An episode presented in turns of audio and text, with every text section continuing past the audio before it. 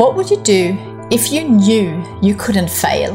If you had all the money, all the time, all the knowledge, all the resources that you needed?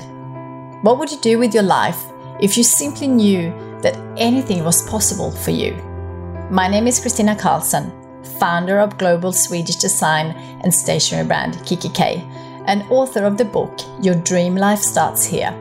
And I love exploring these sorts of questions to inspire people to dream. Before I started Kikki.K, I had a dream that I could bring Swedish design to the world, to create beautiful products that bring sparks of joy into the everyday lives of millions. Now that I have achieved that dream, I want to help you dream big. I want to create a global movement to inspire 101 million dreamers to transform their lives and transform the world in return. Each episode, I'll be talking to some of the world's most inspiring people, exploring the powerful impact that dreaming has had on their lives. We'll be diving deep into the power of dreaming with real insights and ideas that you can use immediately to build a dream life of your own, whatever that means for you. I absolutely loved recording this episode with Peter Jamrakowski, and I just know you are going to get so much out of it as well. Originally from Sweden, Peter is an author, keynote speaker, and world medalist who really does practice what he preaches. By working on and achieving his own goals over the past 15 years, Peter has won a World Championships bronze medal and 8 national championships in karate. He has traveled the world, become a top marketing salesman, written a book in just 40 days, and fulfilled his childhood dream of moving across the globe from Sweden to Los Angeles. His dream has long been to help others succeed in achieving their own goals, and that is exactly what he is doing right now. Peter is an author of 4 incredible books. Peter dedicates his time to helping individuals, organizations, and schools to succeed by changing their mindset and working with goals and routines in a new, fun, and efficient way. And something I truly love is that Peter has a dream and a mission very similar to my own, which is that he wants to help at least 10 million people in 10 years to achieve their dreams. I love that. Keep listening to hear all about this, as well as the importance of having a vision and working incredibly hard to achieve it, the power of encouraging others and believing in their dreams, the importance of mentors, role models, and finding someone you can look up to and be inspired by, that we should be committed to the process but not always attached to the outcome, the importance of celebrating your wins as you go through life, that it's okay if you don't succeed as long as you gave it a go, the benefits of waking up early and setting a morning routine, tips for taking control of your mornings, the importance of treating yourself with same kindness, respect, and care as you would for others, how to achieve your goals by breaking them down into small, achievable actions, and so much more. We recorded this episode in LA, so you may hear a little background LA noise throughout, but I just know you are going to love it. So let's get right into it. So hi, Peter. Hi. Thank you so much for coming on to my Dream Life podcast. I am super excited to be in LA. It's like a dream coming true to sit and talk to you here. So a very, very warm welcome. Thank you so much. There's so much to talk about. But before we dive in, I always ask every guest this question. What were your dreams as a kid? Was there something you wanted to do or become when you were a child? So I love martial arts. My father was my karate teacher, and but before starting karate, I always used to come to the local schools where he had all these classes, and I never wanted to train. I just played around in the back, and at one time he's kind of like, you should start training. I took on the karate gi, but I didn't like it. So I remember, like, I don't remember, but my father always tells the story that, like, I stripped naked and ran out of class outside because I didn't want to do karate. But then I started to watch like all these movies like Bruce Lee and Van Damme, and I specifically remember watching The Karate Kid. And there's a scene in The Karate Kid where Mr. Miyagi talks to Daniel-san about how you approach things in life. And he said, if you walk on a road, if you walk on the right side, you're safe. If you walk on the left side, you're safe. If you walk in the middle, sooner or later, you're gonna get squished, just like a grape. And I kind of thought about that and said, if I'm gonna do something, it should be my full attention. And I said, yeah, let's do karate. And since that day, when I was 6 years old, I've done karate. And my dream was actually to become an actor like Bruce Lee and Van Damme when I was a kid. That kind of changed, but that was always my dream. My walls were full of these posters of Bruce Lee and Van Damme.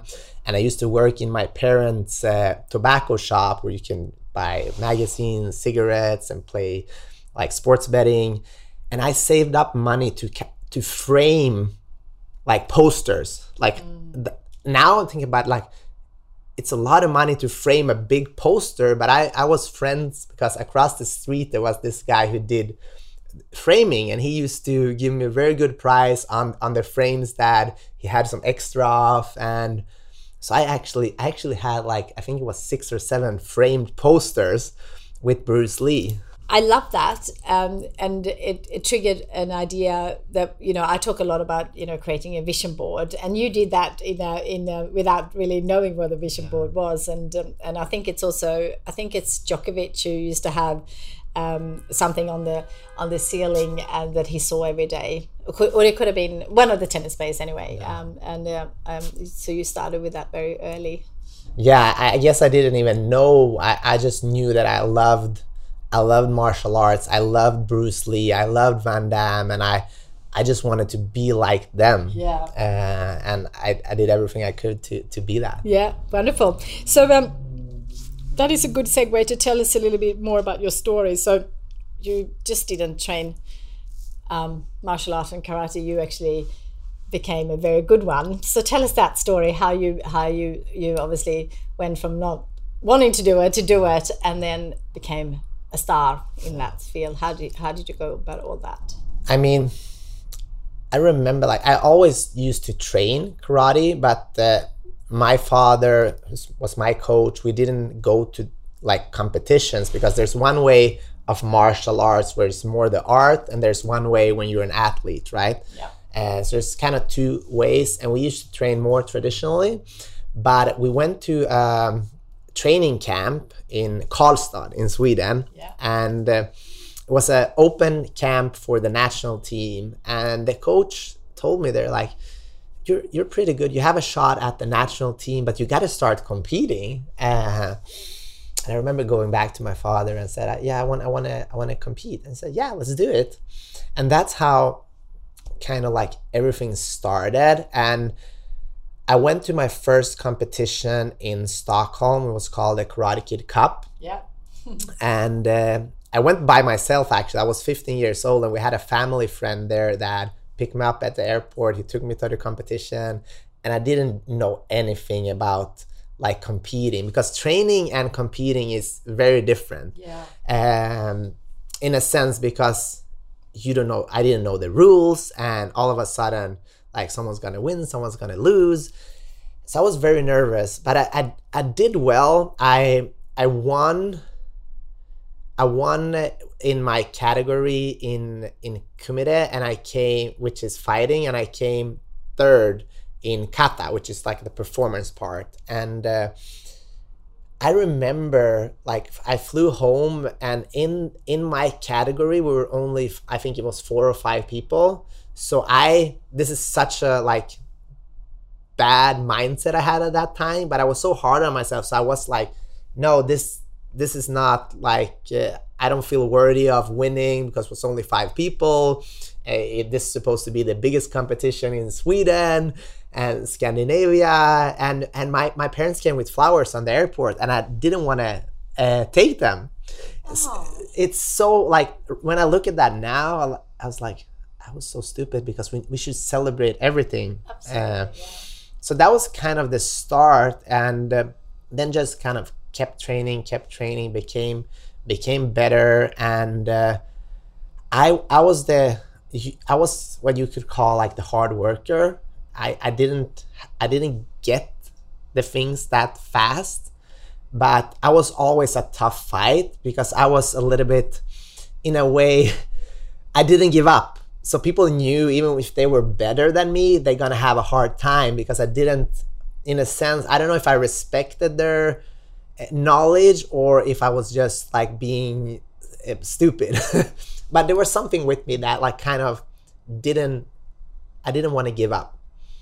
And I think that's kind of the story of what made me better and better, because I didn't know at all what I was getting myself into, but I knew like, I'm gonna keep going with this. And sometimes I'm thinking about this, because I've never thought that I would compete. And then one person told me, you can do this. I went back and went on like a 13-year journey. Yeah. And when I look at that now, that's pretty cool how a person, when they believe in you, how that can affect the trajectory of your life. It's a great point for anyone listening in terms of encouraging other people. If you see someone who is struggling or doing really well, either way, to give them some encouraging words could make such a difference to people's lives. You know, you said something that was really interesting in terms of not giving up. And we spoke about that on your podcast. Yes. Before. And I really believe that anyone can do anything if they really want to. And I think you were an amazing proof of that. So it's very inspiring, your story. Thank you. Yeah, I mean, the thing is, if I look at my life, and I was the shortest kid in my class, I was chubby, and then I became skinny. I actually had a lot of problems with that, because I remember I was in Macedonia one summer and sitting in my grandfather's lap, and he felt my belly. He was like, what is this? You're a kid.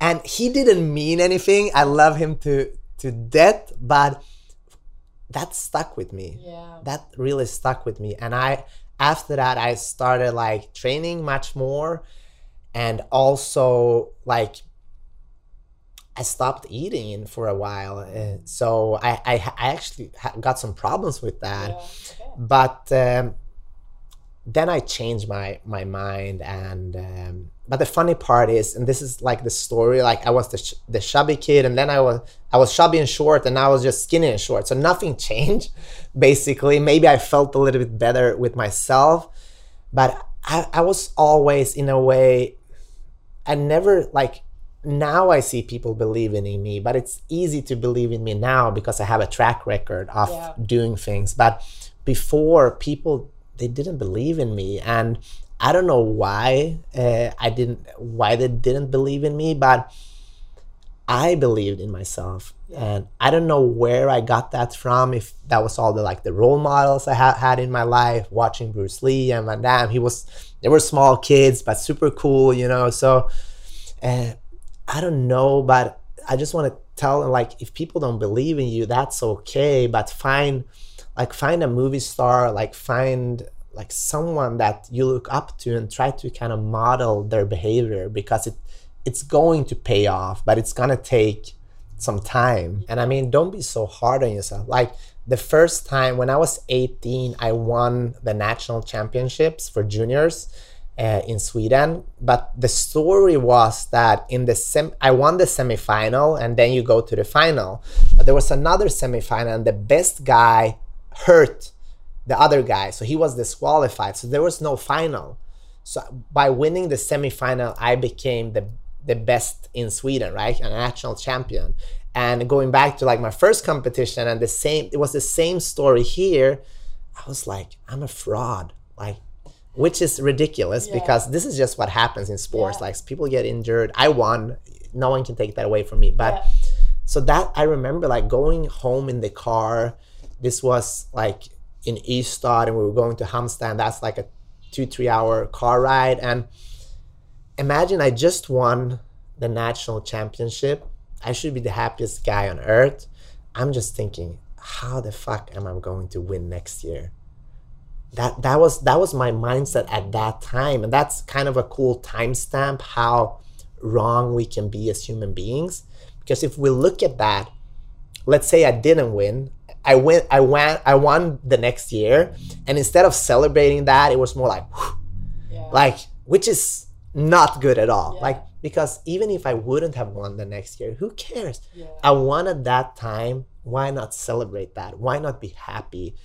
And I think it's been a driver in my life to like be hard on myself. But now I'm shifting that into coming from a place of joy and being okay with not succeeding, which doesn't mean that I'm not gonna give my all. It just means that I'm aware that in this world, I can't know the outcome. I can be attached to I can be committed to the process, but I can't be attached to the outcome. Yeah. So like my goal in everything I do now is to be too committed to the process, but unattached to the outcome. Yeah. Which is not easy, but that's what I'm working on. Yeah. Yeah, that's a really good one for the listeners to take on as well, because I think we all need to hear that. What I really want this episode to be about is your amazing morning rituals. And we have a mutual friend, Magnus Helgeson, who is amazing, who I also want to have on my podcast, because he's just, you know, when you spend an hour with him, you think you could do anything, right? He gave me your book. I loved it so much. And for anyone listening, it's actually not available in English yet. So you have written it in Swedish, but I believe that you have some dreams to do it in English as well, yeah? Yeah, I have, like, I've written 4 books for people that don't know. And the first book I wrote is called The Goal Book, and it's how you set goals in the different areas of life. Yep. So that's where I started. And after that, I wrote a book called No Regrets. Yep. And that is actually the first book you should read. That's basically like, how do you start dreaming and like find your way to dream? And then you set your goals. And then the third book I wrote it's called The Book of Balance, which is basically like when you have all these dreams, when you start working towards your goals, you're going to be unbalanced because now you have all these things in your life. So how do you deal with that? Kind of share much more of my own journey, getting more personal in that book. And then the fourth book that we're going to talk about now is called Moron Pig or Super Mornings. Yeah. I think that's going to be the name in English. Yeah. And basically, it's my research of about 100 people that are super successful and what they do in their mornings. I took what they did, like looked at it, and then found and created morning routines that you can use for different areas in your life. Yeah, and I love that. And being a morning person, and it wasn't a natural thing for me to become a morning person. So for anyone listening who thinks that they're not, there is potential if you really want to do it. But I love mornings now. It's like one of my favorite things. But I would love to know, why do you think it is so important to get up early? But also, based on the research for the 100 people that you did, what made the difference, do you think, in terms of for them to get up early? Yeah, so I think, first of all, like, if we're being honest here, like most, I would say like 90, 95% of people, they wouldn't prefer going up at 5 a.m. Yeah. or 4:30 or 5:30. Most people would like to sleep in a little bit. That's normal. If we look at the research, why are all those people waking up early? Because they have big missions, just like yourself. They are driven by becoming the best athlete in the world, starting a company, being the best father or mother, or just creating something. And that's time. We see the people, some of them, there's a lot of super successful people that wake up and then go straight to work, then go straight home, but they don't give themselves enough time for themselves. Mm. So the reason why I wake up early and a lot of people wake up early is to get a jump start on the day, and being disconnected to the world, because we're so connected right now. And at this moment, I don't get any emails, I don't get any calls. it's just about me and like taking care of myself. Yeah, I love that. So there's so much to talk about morning routines, but before we do, I'd love to hear about your morning routine. Like, how do you have your, because I know you have a few different ones, which we're going to get to, but what's your ideal morning routine? So my morning routine goes in seasons, depending on what I want to do with my life. So let's talk about, for example, this morning, my alarm clock went off at 5:45 and woke up. I went for a run to the beach and back. Then I did a meditation. I took a shower, ended with a cold shower, and just kind of had some time to be with myself, because I knew we were going to share, and I knew if I would been stressed and coming into a podcast, or if you're stressed and coming to even a yoga class, it's not gonna work out. Or coming to work like, hey, here I am, what are we doing now? Or a job interview, I see this all the time. There's so many people, they're like always being reactive, and then they come in and think that they're gonna get like a good response. People see that, but when you're calm, when you're centered, like it's so different. So this is what I do for myself. I find a way to take care of myself. Yeah. And so this is very simple routine. Usually wake up, work out, meditate, shower, cold shower, coffee. Yeah. And today I had the best coffee ever, thanks to you. So thank you. Can you tell our listeners, for anyone listening and would like to get into these morning routines, when you say that you live your life by seasons, what does that mean? So the world is very intelligent, right? Why do we have seasons? Maybe not as much in LA, but like, why is there seasons? Because sometimes we need time to rest. Sometimes we need time to plant the seeds. Then we need time to harvest them. And then we need time to like rejuvenate and enjoy that. So I see my life the same way, because if I would just push, I would burn out. If I will just chill, I won't get anywhere, right? And there is some moments in your life where you have to plant the seeds, and when you have to water them.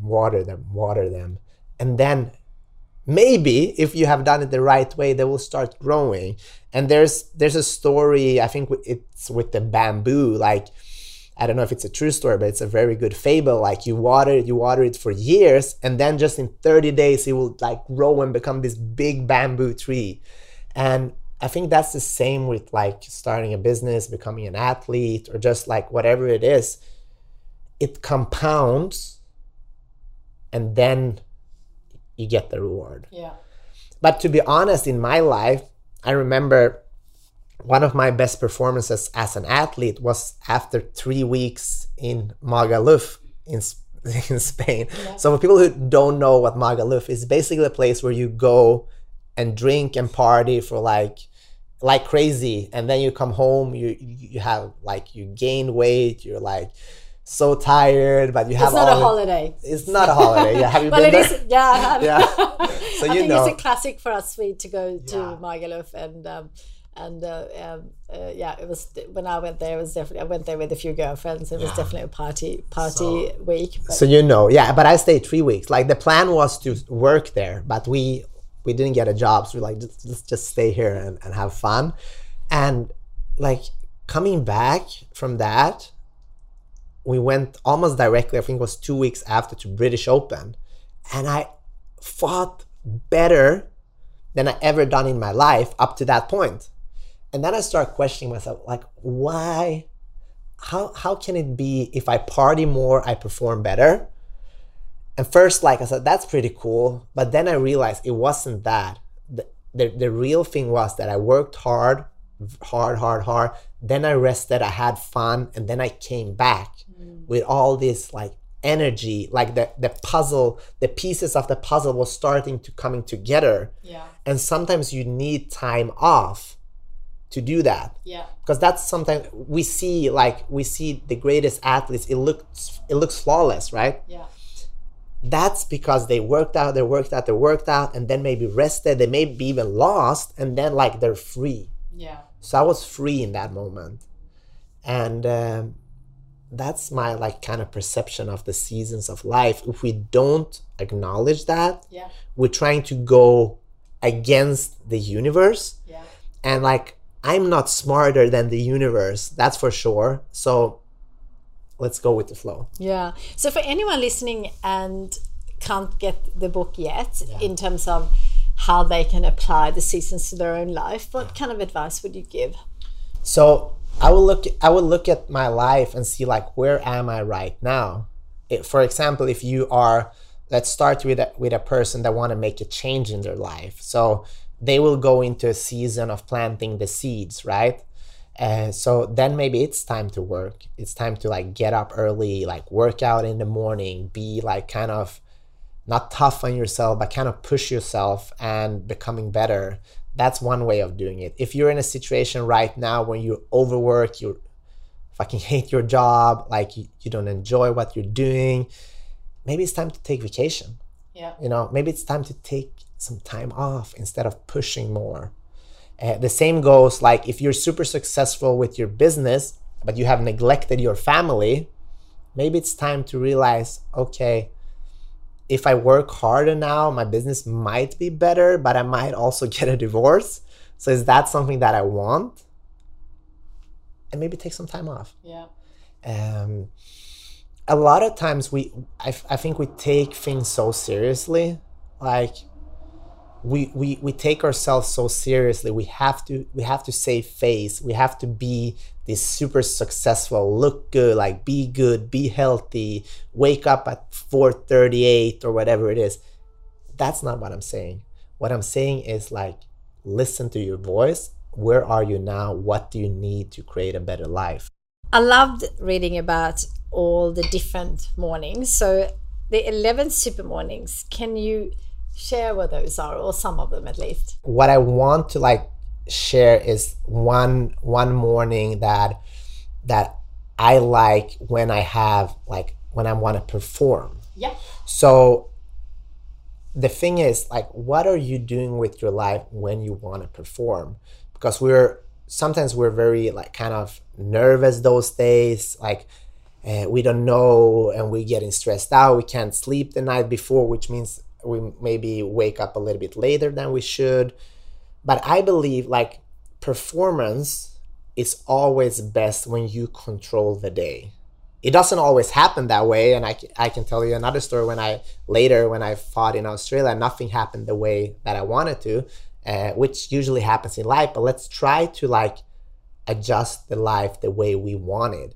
So those mornings when I have a important podcast or a job interview, or a meeting with an important client, or it could be the first date, or whatever it might be, I always try to at least wake up early, work out, because I think working out and sweating, yeah, get the heart rate up, yeah, that will release a lot of nervousness, and also give you a little bit of happiness. Yeah. Also, I take the time to eat a healthy breakfast, which will give me energy, because I believe the only life is energy. If we look at people that are performing very well, they have a lot of energy. Yeah. And so those are kind of the basic things, to take time to slow things down. Maybe those days I'm not even going to go in, today I didn't even check my emails, or starting to post things, or responding to people. Yeah. I am trying to be here with me and just be.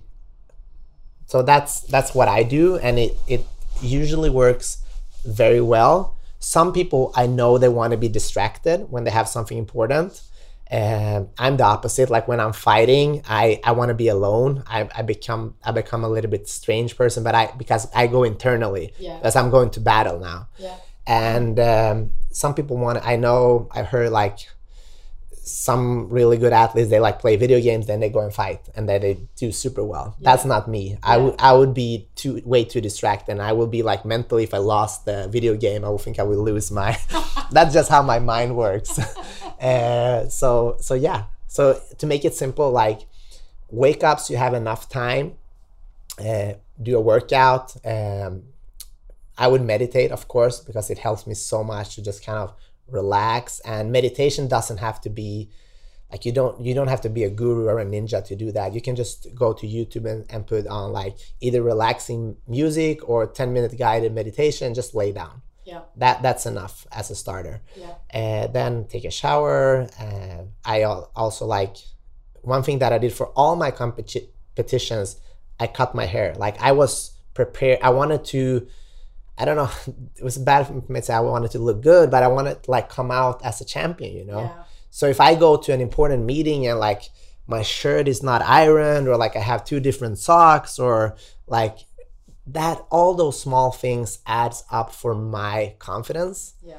And so I always try to have all those things together and take time to eat healthy, be there on time. Yeah. That's it. Yeah, beautiful. I love that you have different mornings, because I have never actually, until I read your book, I haven't actually thought of having different mornings for different, your 11 super mornings. So for weekends, because I mean, one of my favorite things for the weekends when you actually not have anywhere to be a specific time, although sometimes kids make you have that. But tell us about like a morning for the weekends, because you see them a little bit differently, because I do change because I'm so into long meditations at the moment. Yeah. Well, before I did like 20 minutes and now I'm doing 45 minutes. And so that's changed a little bit. But on the weekend, I also tend to do much longer morning routines. So I guess I have what you're doing, but I have never seen it the way until I read your book. So tell us about like a morning routine for a weekend, because that's a really lovely way of for people who might not be early risers and they might have to be at work and it's a little bit too much to start. Yeah. Starting on a weekend is good because you actually have the time and you can actually take a little bit longer perhaps, and also then think about what works, because I think the most important thing with morning routines is to find whatever is right for each person. So tell us about like what you would call a weekend morning routine. Yeah, so first of all, I just want to say like there's no right way of doing a morning routine. It is what helps you. And we talk about that in the book too. At the end, you create your own super morning, which is like we're all different. But if you don't have a morning routine right now, model someone that is successful in the field you want to be. Don't try to make it up and wing it when you don't know shit, because it's not going to help you. But when you have some data, like when you know this is what works for me, then you can start adding that. Also, I also want to say every morning doesn't have to look the same. In contrary, like we are creature of habits, right? So we like habits, like I'm going to work out 4 days a week. I'm going to be this beast. I'm going to do that. That's all good. But life doesn't happen that way, right? So it's okay if you miss one day at the gym. It's okay if you miss one morning routine. Instead of kind of saying, no, I'm not going to do this anymore, which happens a lot of the time, just keep going. Yeah. Be kind to yourself. Not like I was in my early stage of my career, because I didn't know any better. Yeah. So please be kind to yourself. Weekend mornings for me is like I have big dreams, big passions that I work on. So I also need time to rejuvenate and enjoy, like just being in bed with your partner. Like that's something that I love. Like how often do we even do that without like looking at your phone the first thing you do? Like just be there for a while. And then you go get a coffee, you do a hike, like just relax, you talk about things you're grateful for, like what are the things that move the needle for a happy life, and just be calm. Like I love having long breakfast, like just doing the things that makes you happy. And don't schedule anything until maybe at noon or something like that, so you have enough time. Yeah. That's really good. One of my dreams actually were to not have anything booked on a Sunday, because I feel like the week and often travel, you're booking so many things and you often don't feel that, it's a different thing to have a whole day in front of you where there's nothing booked, which doesn't mean that you don't do anything, but it's good not to have somewhere to go first thing. And one of the things that I often talk about, because people sometimes get a bit worried about when you talk about morning routines, because I like to get up at 5, but that's because I have kids and I want to, you know, do my things. But I often say I don't do it all the time. So if I'm jet lagged or if I am tired and if I go to a function at night, there's no way I'm getting up 5, because sleep is really important to me. So how do you decide when you get up in terms of, and what is your evening? Have you got a specific evening routine? Because a lot of people who have morning routines also tend to have evening routines. Yeah, I mean, to be honest, like it's very simple. To be able to wake up early, you have to go to bed early. Otherwise, you're gonna burn yourself out. Yeah. There was a recent article, I think it's in New York Times, like most of us are not like made to wake up at 4:30 or something like that. It might not even be good for you. But if you have enough sleep and if you wake up at a time where you still have time for yourself, you're still well rested and you can go out and create whatever you want in the world, then I think it's good. So like my evenings usually is like winding down. Yeah. So I like to take it easy. Usually I do my workouts in the morning. Yeah. So at night I just kind of relax. Yeah. And try to wind things down. Usually I don't know if it's the best thing, but I'll watch something on TV, I'll talk to someone, I read something, and then I'll go to bed. Yeah. And if you had a good day, usually like you're pretty tired. Yeah. So which is nice. I usually don't have any problems with sleeping. I have like a diffuser where I sleep that I use sometimes, which has this relaxing water noise, but also it has like a good smell, like a good scent. So I use that. I try to, like, your bedroom should be cool when you sleep as well. And also try not to have too many distractions in your bedroom or your whole home. Like I do believe in like how you do anything is how you do everything. Yeah. Kind of like if your desk is a mess, I have a lot of books on my desk, but it doesn't look messy to me. It doesn't. It's not too messy. But like if your desk is a mess, if your home is a mess, like some other parts of your life is a mess too. That's like I'm all like, not always, but like 90% of the time. So get your life in order and start with the small things. Like start by cleaning your house. Yeah. Like if you like we're talking about dreams. If you're gonna sit down and write down your dreams like in a mess, I don't believe that's really gonna work. I would clean my home first, have a nice cup of tea, maybe even take a shower. So I take a shower every morning, every night. Yeah. It's probably not good for me, but I like to be clean. Yeah. Like when I come home, like I love, like if someone like I'm washing away the day and then like I'm sleep so good. And one thing that I just want that the listeners to ask themselves is like, why am I not waking up early?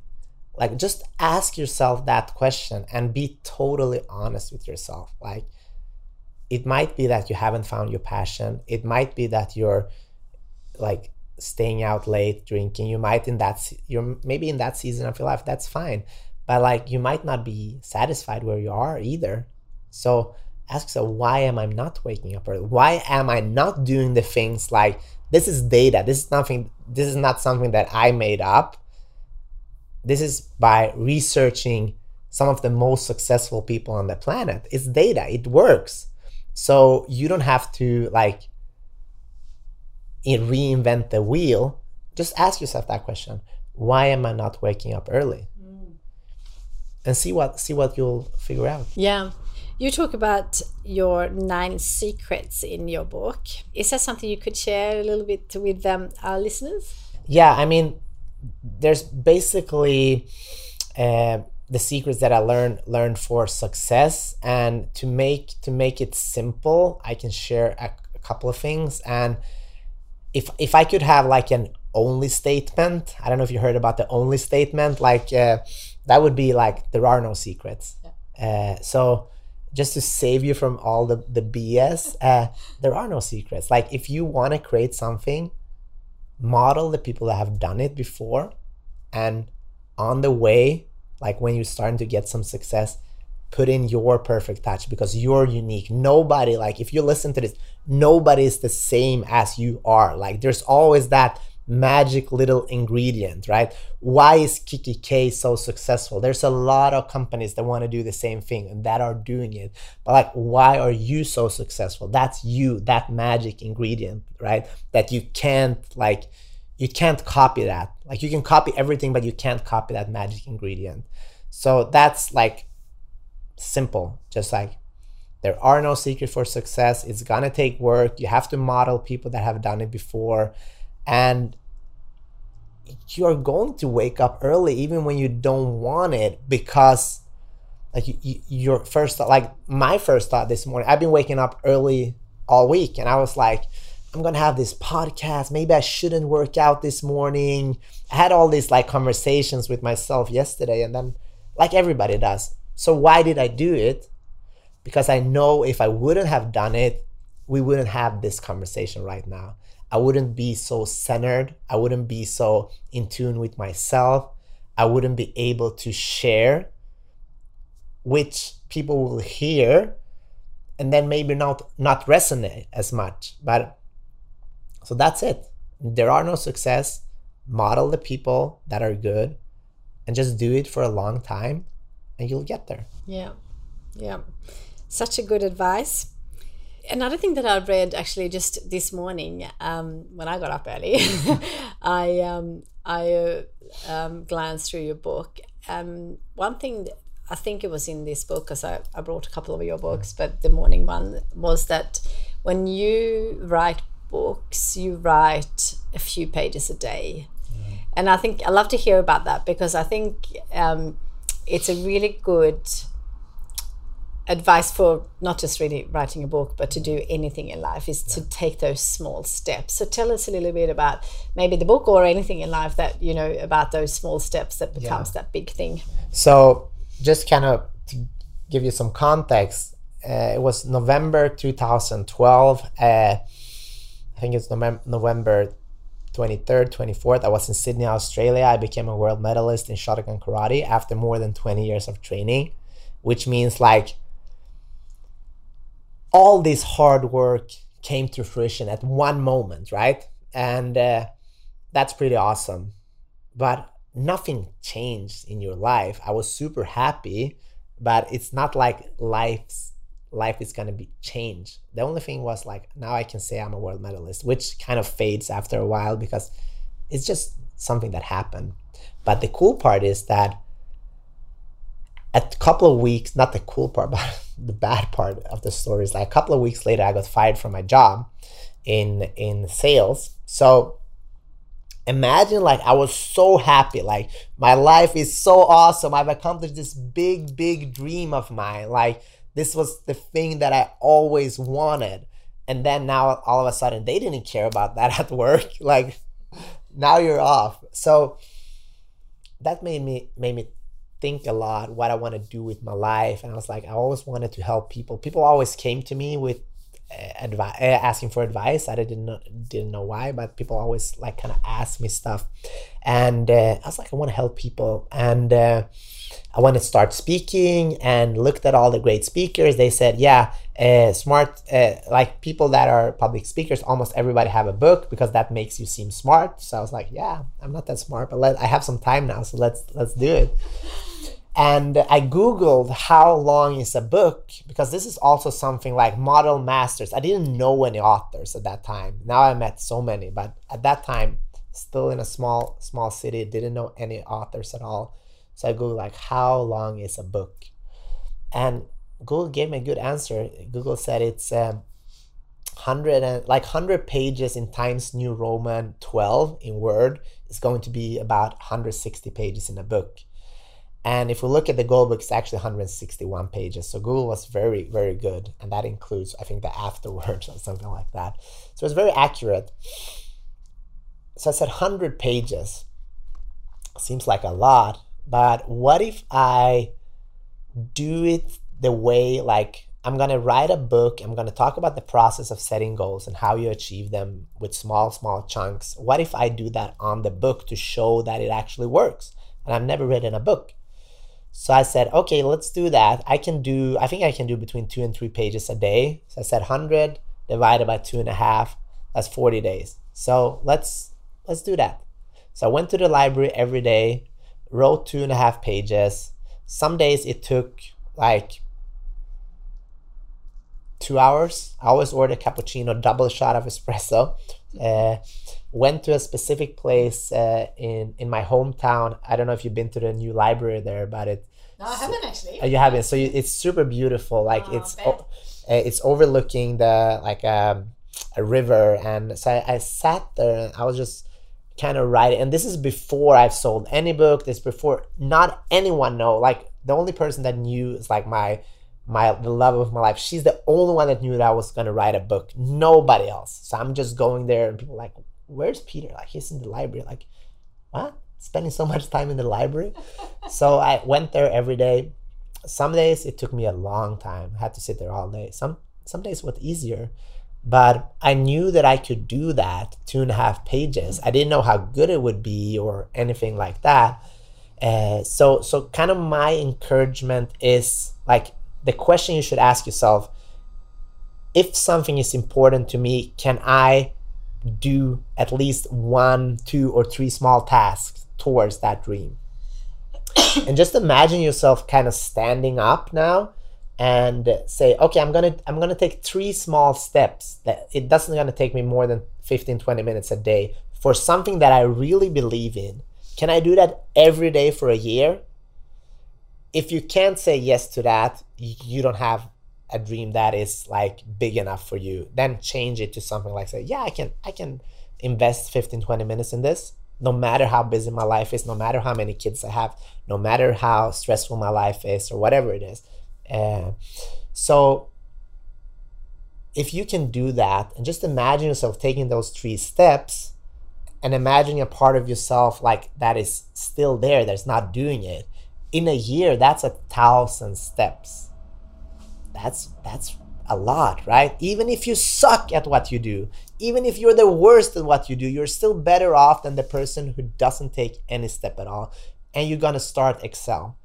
And that's basically what I do with all my life. Like I take those small steps, and that's like my podcast now. We talk to more than 140 people.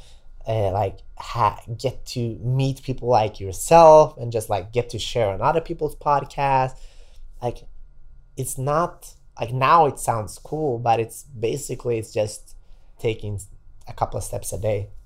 And if I can do it, you can do it. And it's funny, when I wrote the book, I decided to write a book, and then I did some research as well, because I'd never written a book. And I heard someone say, if you give yourself 2 years to write a book, it will take 2 years.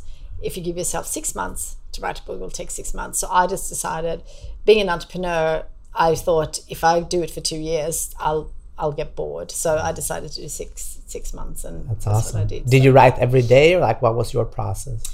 So I actually started by going through a lot of my journals, just to really make sure that I capture everything that I wanted to have, because there was so much more. When I wrote the book, I probably wrote 2 books at the same time, because there's so many of those things that I actually took out to focus, because I wanted people to really start about dreaming. But I have much more, and I'm now actually writing my second book. But another thing that I wanted to share actually is, because you don't actually have to be brilliant in writing a book. So I wrote everything, and then I gave it to my partner Paul, who took it to another level in terms of making it much better, and then to an editor. So even if you are not great at what you're doing, but you really want to do it, you can always get support as well. So I think it's a good one. And don't take yourself so seriously. Like, it's okay. Like, just do it and see what happens, because I promise you, no one is as hard on yourself as you. Yeah. Like, so people might like what you do without you even knowing it. So just give them a chance to actually see what you have and see what you have to offer, instead of judging yourself. I think that's what you just said is really great, because if you have self doubt. I think we all have it, but I kind of never really listened to mine. I'm just trying to think how I made, because, you know, growing up on a farm and all of a sudden starting a retail business, like there was a lot of self-doubt and you know, but I did it anyway, and I haven't really thought about the way. You probably didn't think too much. I think like a lot of people, we like, I'm working on this, but sometimes I overthink things and nothing happens because I can always find a reason why it's not good, right? Yeah. But listen, at the end of the day, we're all gonna die. At the end of the day, this sounds very harsh. I'm not sure that I'm gonna go to bed tonight. Hopefully I am for many years to come, but I'm not. There's not 100% chance. People are going out in the world and they're not coming home, right? It could happen. Yeah. So just have that in mind. I don't try to scare you. What I'm trying to say is to live fully. Like if it's in your heart, go after it. Yeah. Yeah, and I have in my book, which you now have, I have a chapter which is called Life is Short. And I encourage people to think, if they were to die in 3 years' time, what would you do differently today? And you know, you mentioned it. You know, you might call your mom, or you know, it often makes you think about the small things that, you know, having that coffee, or you know, care for people, or it takes you from your head to your heart, really. Yeah. And I often share a story where when I did that exercise once on a plane, Axel really wanted to come to the Philippines with me, and because he traveled so much with me, I decided that he was not going to come. And being a Kikki.K product himself, he was like dreaming and talking, didn't take no for an answer, and visualized it and spoke about it in present tense. And on that flight, I did that exercise. You know, what would I do differently today if I was to die in 3 years' time? And the first thing that came to mind was that I would bring Axel to the Philippines, and I did. And it was funny because when I touched down, this was in Sydney, I called Axel and I said, "Hey, you can come," and he said, "Mum, dreams really do come true." But I love sharing that story, because sometimes we are so driven by you know, big dreams and big goals, and we kind of forget about the small things in life. And you know, the taking the time to have the coffee, or you know, getting up early. And I think that's, you know, talking about morning routines, it's that time in the morning. Just really, it's just another, like at nighttime we're tired because we had so much input from. So if you had a bad comment from someone, or if you had you know, a fight with someone, or if you had a stressful day in traffic, whatever it is for each person. The night is never the same because you have all those experiences during the day, but in the morning you wake up fresh, and it's a new you know, it's a new page in your journal. And I think that's also what makes morning so much more special. It's like, it's my type of party. Like it's like, to be honest, like I used to party a lot, but I this is my party. Like I get to be one of the first to get a coffee at the beach. Like I get to sit there with my thoughts. Like that's something that I like. Like I get to write down my thoughts about life, and maybe my grandkids sometimes will find this book and say, "This is what my granddad thought about." Like that excites me in a way. And I think a lot of people, like, they're listening now, they're like, "Yeah, but I'm so busy." But I just want to tell you one thing. Like, if something really important were to happen right now, let's say you're having a baby, would everything else be like, could you like free your calendar for that? Of course, right? Yeah. If someone, like a friend, really needed me wherever they are in the world, like, could I free my schedule and like book a flight and go now? Yeah. Right? So your schedule is just something that you have made up, and you can change it at any time. Yeah. Yeah. You know, when you book time with someone, you make sure you turn up on time, and you make sure you do it. But for ourselves, sometimes we don't do that. So I think treating yourself with the same respect as you would for other people. If you say you're going to do something, and you know, I'm definitely not perfect at that. No. So I'm not saying that I'm the best at it, but it's one thing that I often think about, like to honor yourself as much as you honor other people. Yeah. Yeah. And you don't want to be perfect. Like, for you that are listening to this, perfect is boring. Human is beautiful. Like it's okay that you're not perfect. Like, we love you anyway. You should love yourself. But when you mess up, just make sure to make it right. Yeah, yeah, absolutely. So in your goal book, which is available in English, so we're going to link to that, how did you come up with the key strategies of achieving goals? And can you share some of them for our listeners who might want to take one of their dreams and put them into goals? Of course. So like I did a lot of research in my life because I got the opportunity to spend a lot of times with like amazing athletes that were much better than me. So I got to see like, what are they doing? And also I started reading about like self-development, because first, like, I was introduced to a book called The Game by Neil Strauss. It's about picking up girls, because I couldn't pick up girls, because going back to that chubby kid, skinny, short kid, like I didn't have the confidence or the tools. But once I realized like, okay, I could get a number now, but I didn't have no game. And a real game is about like really developing yourself as a human being. So that came together, like me as an athlete, spending time with all these incredible people, plus reading all these self-development books. I didn't find something at that time in Swedish that were like taking care of all the areas of life, because like, I don't feel that you're successful if you have a great business, but like the rest of your life is shitty. Yeah. Like that's not success for me. Yeah. And I know you can't be balanced all the time in everything, and that's why we have seasons in our life. But I mean, for me, life is about like relationships. It's about like working with something that you love, that you have personal goals. For example, you want to learn an instrument, run a half marathon with me, November 3rd. And that's your dream, not mine. Just putting it out to the universe. Who knows? Something might bring you back to LA, who knows? And a relationship, like social goals, how do you interact with the world? So I wanted people to like have a roadmap to write down goals in the different areas and create a game plan. So the whole philosophy on how to set a goal is very simple. First, we have a dream is a written down deadline, right? A dream is a written down goal with the deadline. Yeah. So I read that in what's his name, the Think and Grow Rich. Yeah. He had like a goal is a written down dream, but I added a goal is a written down dream with the deadline. Yeah.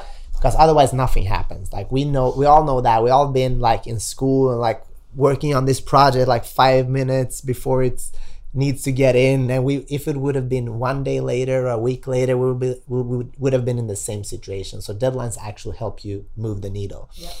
And if we don't write it down, and I've seen this over and over, when I wrote the book, I hadn't done all this research with the podcast, which is a little bit later, but everybody's saying it over and over again, just like you, write down your goals. Because something happens, I don't know if it's research based or whatever, but I believe like neurologically something happens when you write a thing down, because you don't want to lie to yourself. Yeah. Like it's easy to lie to the world basically, but to lie to yourself, that really hurts. Yeah. So when you write something down, in a way you make it real. Yeah. So I encourage everybody to write down that thing that you want to do, that dream, make it a goal. Now the second question is, okay, how do I get there? And that might be super difficult. For example, for me, I didn't know any author. So how do I get to write a book? I Googled that shit. Yeah. GTS. And it said 100 pages, 2.5 a day. Okay, I committed to the process. Yeah. I was unattached to the outcome. And I knew like if I do 2.5 pages a day, I will be done in 40 days. So the first thing is like write down your goal. The second thing is figure out what you need to do on a daily basis. Like what do I need to do today to move the needle? And then the most important thing, do it. Yeah. This is where most people struggle. Like, yeah. And just ask yourself, like if you're listening now, just like think about if I look back in my life, I've had some goals. I started them, but I didn't finish them. What was it that didn't like what was it that made me not finish what I said I was going to do? Just ask yourself, first of all, did you write it down? Second of all, did you actually make a plan with yourself on what you should do? And third of all, were you in tune with this goal? Was this important to you? Did you visualize how it would feel to hold your book, or being in Antarctica, or getting married in the Maldives, or did you really taste and feel that dream enough so it's worth it? Yeah. Because I don't believe you. If it was really worth it to you and you didn't do it, I don't think you've thought about it enough. Yeah. Or it's not, or it's just something that your mom said, or someone else told you. Just be honest with yourself, and it's okay. Just, you can change now. You can change your dream and be in tune with it, with yourself. Yeah, I think that's a very good point, because I often think about, New Year's resolutions. People, what is it? This research says within a few weeks, people forgot about them. Yeah. And I think that's where morning routines comes in really perfectly, because if you look at your dreams and goals every single morning, it's almost impossible not to do it, because you get reminded. And that's why I, at Kikki.K we sell vision boards, and I created when I was, I did this before, but I added it to my book because I travel so much, and sometimes if you share an apartment with someone or a room with someone, you might not want to have it on the walls as a vision board. But having your goals and dreams in a vision board book, I should have brought you one, but I didn't. But I'll send you one. It's just really, but it's basically just a an A4 notebook with a little bit thicker paper, so you can glue things in. And I have, for example, when I decided to not drink alcohol for a year, I had some quotes about alcohol just to remind me how bad alcohol is for me. And also, I wrote down why I wanted to do this year, just to remind me every single day, because for particular, I was a wine lover, so I didn't really particularly, I wanted to do it for my health, and I did a bet with someone. But we have certain goals and dreams that might not be, as enjoyable to do. So for example, if you want to do a marathon, it might be that there will be some uncomfortable things, obviously, and being reminded every day why you want to do that, I think it's really important. So that was a really good point. Yeah, I really agree with you. And one thing that I just want to add is we didn't talk that much about accountability, but you can do this yourself. But if you really want to, do it, have someone that holds you accountable to this. If it's your partner, if it's a colleague, or if you get a coach, someone that really loves you so much and wants you to succeed, that they're gonna call you on your bullshit. Yeah. And also try to do these important steps before noon. If you don't do it before noon, chances are they're not getting done. Yeah. So as early as possible, get your start on the day. It's gonna feel fucking amazing. You're gonna know I'm a little bit closer to my dream. And then the afternoon is probably going to take care of itself, as it always does. So I know you have a very similar mission to me. So you want to help 10 million people in 10 years. At least, which is so amazing. Yeah. How did you decide on that mission? So my first, when I started the podcast and I wrote my books, I said I want to help at least, I want to help as many people as possible to achieve their dreams. And I don't even know why I put that goal, because it's not, you can't measure that. And then I met with Mark Divine. He's a Navy SEAL commander. He has amazing morning routines, by the way. I'll send you that YouTube. One of our most popular YouTube videos is his morning routines. Yeah. But what he said was I want to help 10 million people, and you should too. Because if you do it too, and someone else do it too, that's kind of incredible. Yeah. So I just kind of thought maybe I should have 10 million. So I had helped 10 million people in 10 years to achieve their dreams. But what happened after that was that I met a guy called David Meltzer and had him on my podcast. And he said, you don't say 10 million people, you're selling yourself short.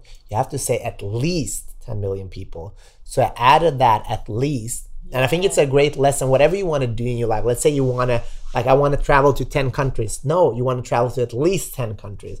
Like, I want to make 1 million or whatever it is. I want to make at least 1 million. I want to inspire two people today at a coffee shop. No, I want to inspire at least two people, you know? Just adding that helped me a lot. Like, okay, there can actually be more. Yeah. Why am I setting myself short?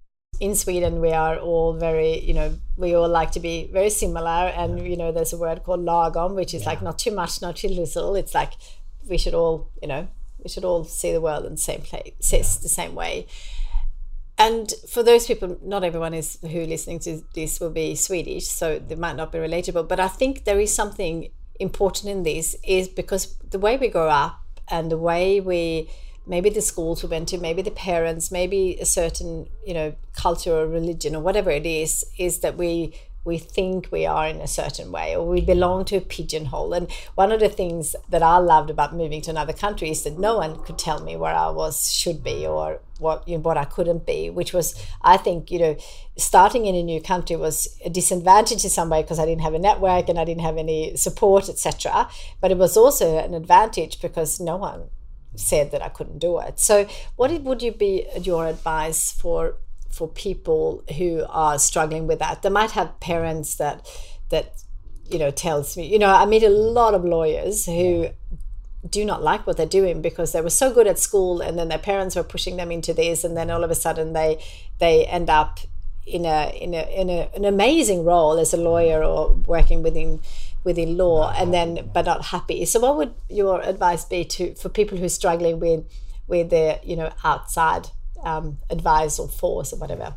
Yeah, I mean, first of all, there's a cool, like, talking about, like, there's a saying called the immigrant edge, and there's also like the bumblebees, or like when you don't know that you can do it, you actually do it. You mentioned this as well.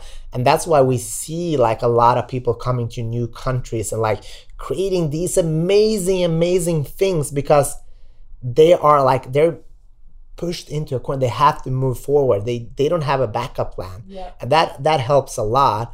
But if we're talking about people that are unhappy because they're living... basically, they're living another person's dream, and they thought this was the way to go, which is like, it happens to all of us, and it's okay to change. Like, you don't have to be the person you were 10 years ago. Like, when you made that decision to become a lawyer or like whatever field, like, you were maybe 18, 19. Like, would you honestly take advice from like your 18, 19-year-old right now? Like, no. And that is okay. Like, just be okay that you're like, if you're 35 or 45 or 55 and wants to change the career, it's okay. People are gonna judge you, but they're gonna judge you anyway. And at the end of the day, kind of like, is it really important, or is it important what's in your heart? Like, what do you really want to, like, leave this planet and have, like, not let your heart out? Like, do you want that? It, like, for me, when I'm saying that, like, I'm cringing, like, that hurts, you know. Yeah. And it does hurt, but you can change that story, and there's help. You don't have to do it yourself. There's communities, there's people that are doing this all the time, and we are part of this community too. We are here to help and inspire as much as we can, and so you can transform your life. Something I'm talking in my book is that I have found great inspiration from and dreams from others. And I know you met so many amazing people through your life and through your podcast. So I would love to know who inspires you the most, or are there a few people that inspires you? Yeah. You mentioned a few already, so I'm sure there were plenty. But I mean, there's so many people that inspires me, and a lot of times I try on my podcast to have not only people that are quote unquote famous, yep, or like have a track record on Instagram for being successful, to actually like talk to human beings. Like, when we strip all that away, who are you as a human being? What can I learn from you? So I find inspiration everywhere, and as a martial artist, I see kids doing like a kick or whatever, and like, I'm gonna try this. So I think like my inspiration is to realize that I'm not the smartest person in the room, and I'm here to learn and share what I've learned. Yeah. I think that's kind of my biggest inspiration. And then, like, to be honest, there's also like the ego. Not all, but like I have an ego as well. So I like to see myself, inspire myself in a way. Like, I'm inspired by what I'm doing right now because I never thought that would be even possible. So I'm just curious to see like how would my life look in like 10 years? Like, can I do the things that I set in my mind? I see that as a challenge now. Like, I'm not afraid of failing, like, because at the end of the day, I know I'm gonna die. So I'm gonna try. I'm gonna try really hard, and I'm gonna enjoy the ride, and then we'll see what happens. And like, a lot of times when I failed and been like completely naked in that situation, that's when I've seen the most love in the world. So that's okay too, you know. Yeah, it's a great one. I think it's Ariana Huffington who's been on my podcast as well. She has a quote saying, failure is not the end of success, it's the stepping stone to success. And I truly believe that. And I see failure as a learning every single time, all the challenges as well. So love that. Do you feel you're living your dream life now? I'm on my way. Yeah. I'm really on my way. And if I strip away like all the outer things and just look at my my mindset, I would say like I'm in a very happy place, you know. My life is not easy, it's not simple, but I'm happy with what I'm doing, and I'm happy with the relationships I have in my life. I'm happy with my health, and I have energy to go after what I want. So I would say I'm super happy. Like, in the inner world, I'm super happy, and now I'm working on manifesting that in the outer world as well. Yeah. So I'd like to finish off by asking you a few quick questions that I know our listeners would love to hear your answer. Yeah. If you could give one piece of advice to the next generation to help them live their dream life, what would that be? Be kind. Be kind. Beautiful. Can never have enough kindness in the world. So I know you are an avid reader, so am I. Do you have a favorite book, and why? Actually, one, like, I have The Monk Who Sold His Ferrari is one book that kind of changed my life. That's why I love listening to your episode with Robin. Yeah. Working on getting him here on my podcast as well. Yeah. But The Monk Who Sold His Ferrari, amazing. I also like The Alchemist. I'm reading a book called Mindset right now. Yeah. Which is also great. Yeah. Yeah. I love all those books. Love them.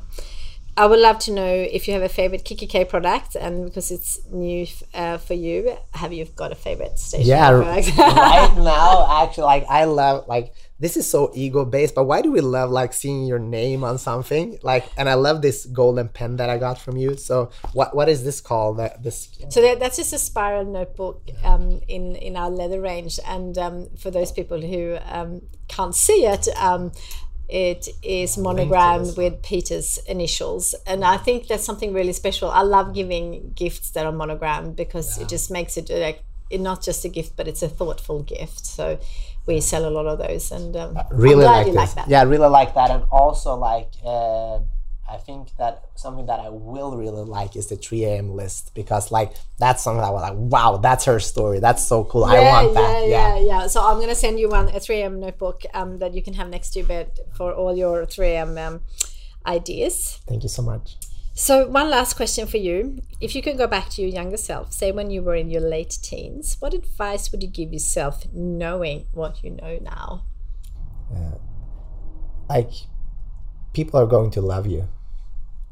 At that point, I was like, it's going to be hard for me to find someone that I'm in love with and that's going to truly love me. And I couldn't believe that. And I couldn't let people into my life. and yeah, people will love you.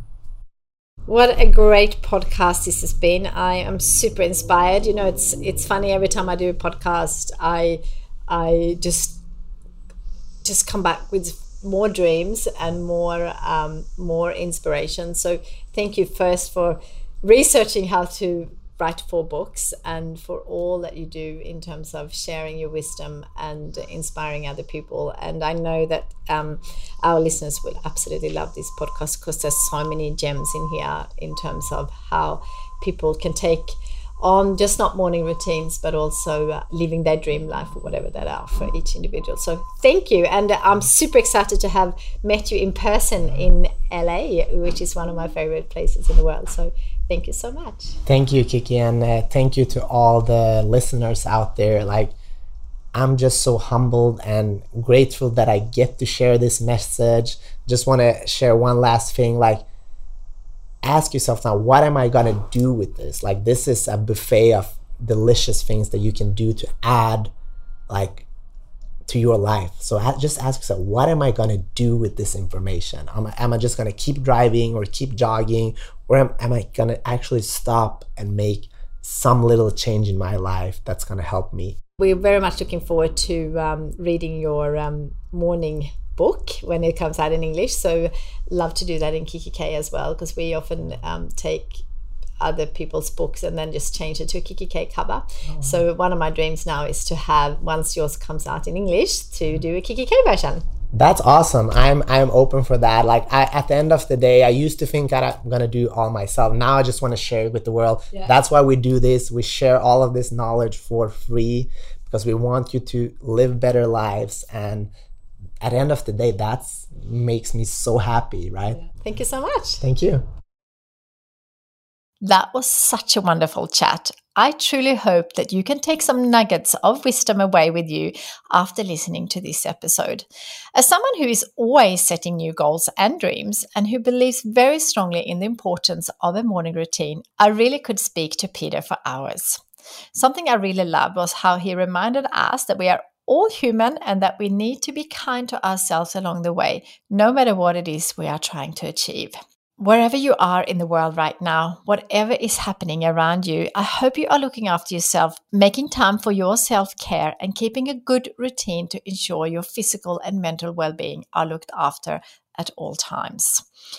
If you are inspired to dream big and set new goals after this episode, my book, Your Dream Life Starts Here, is a wonderful tool and a perfect place to start.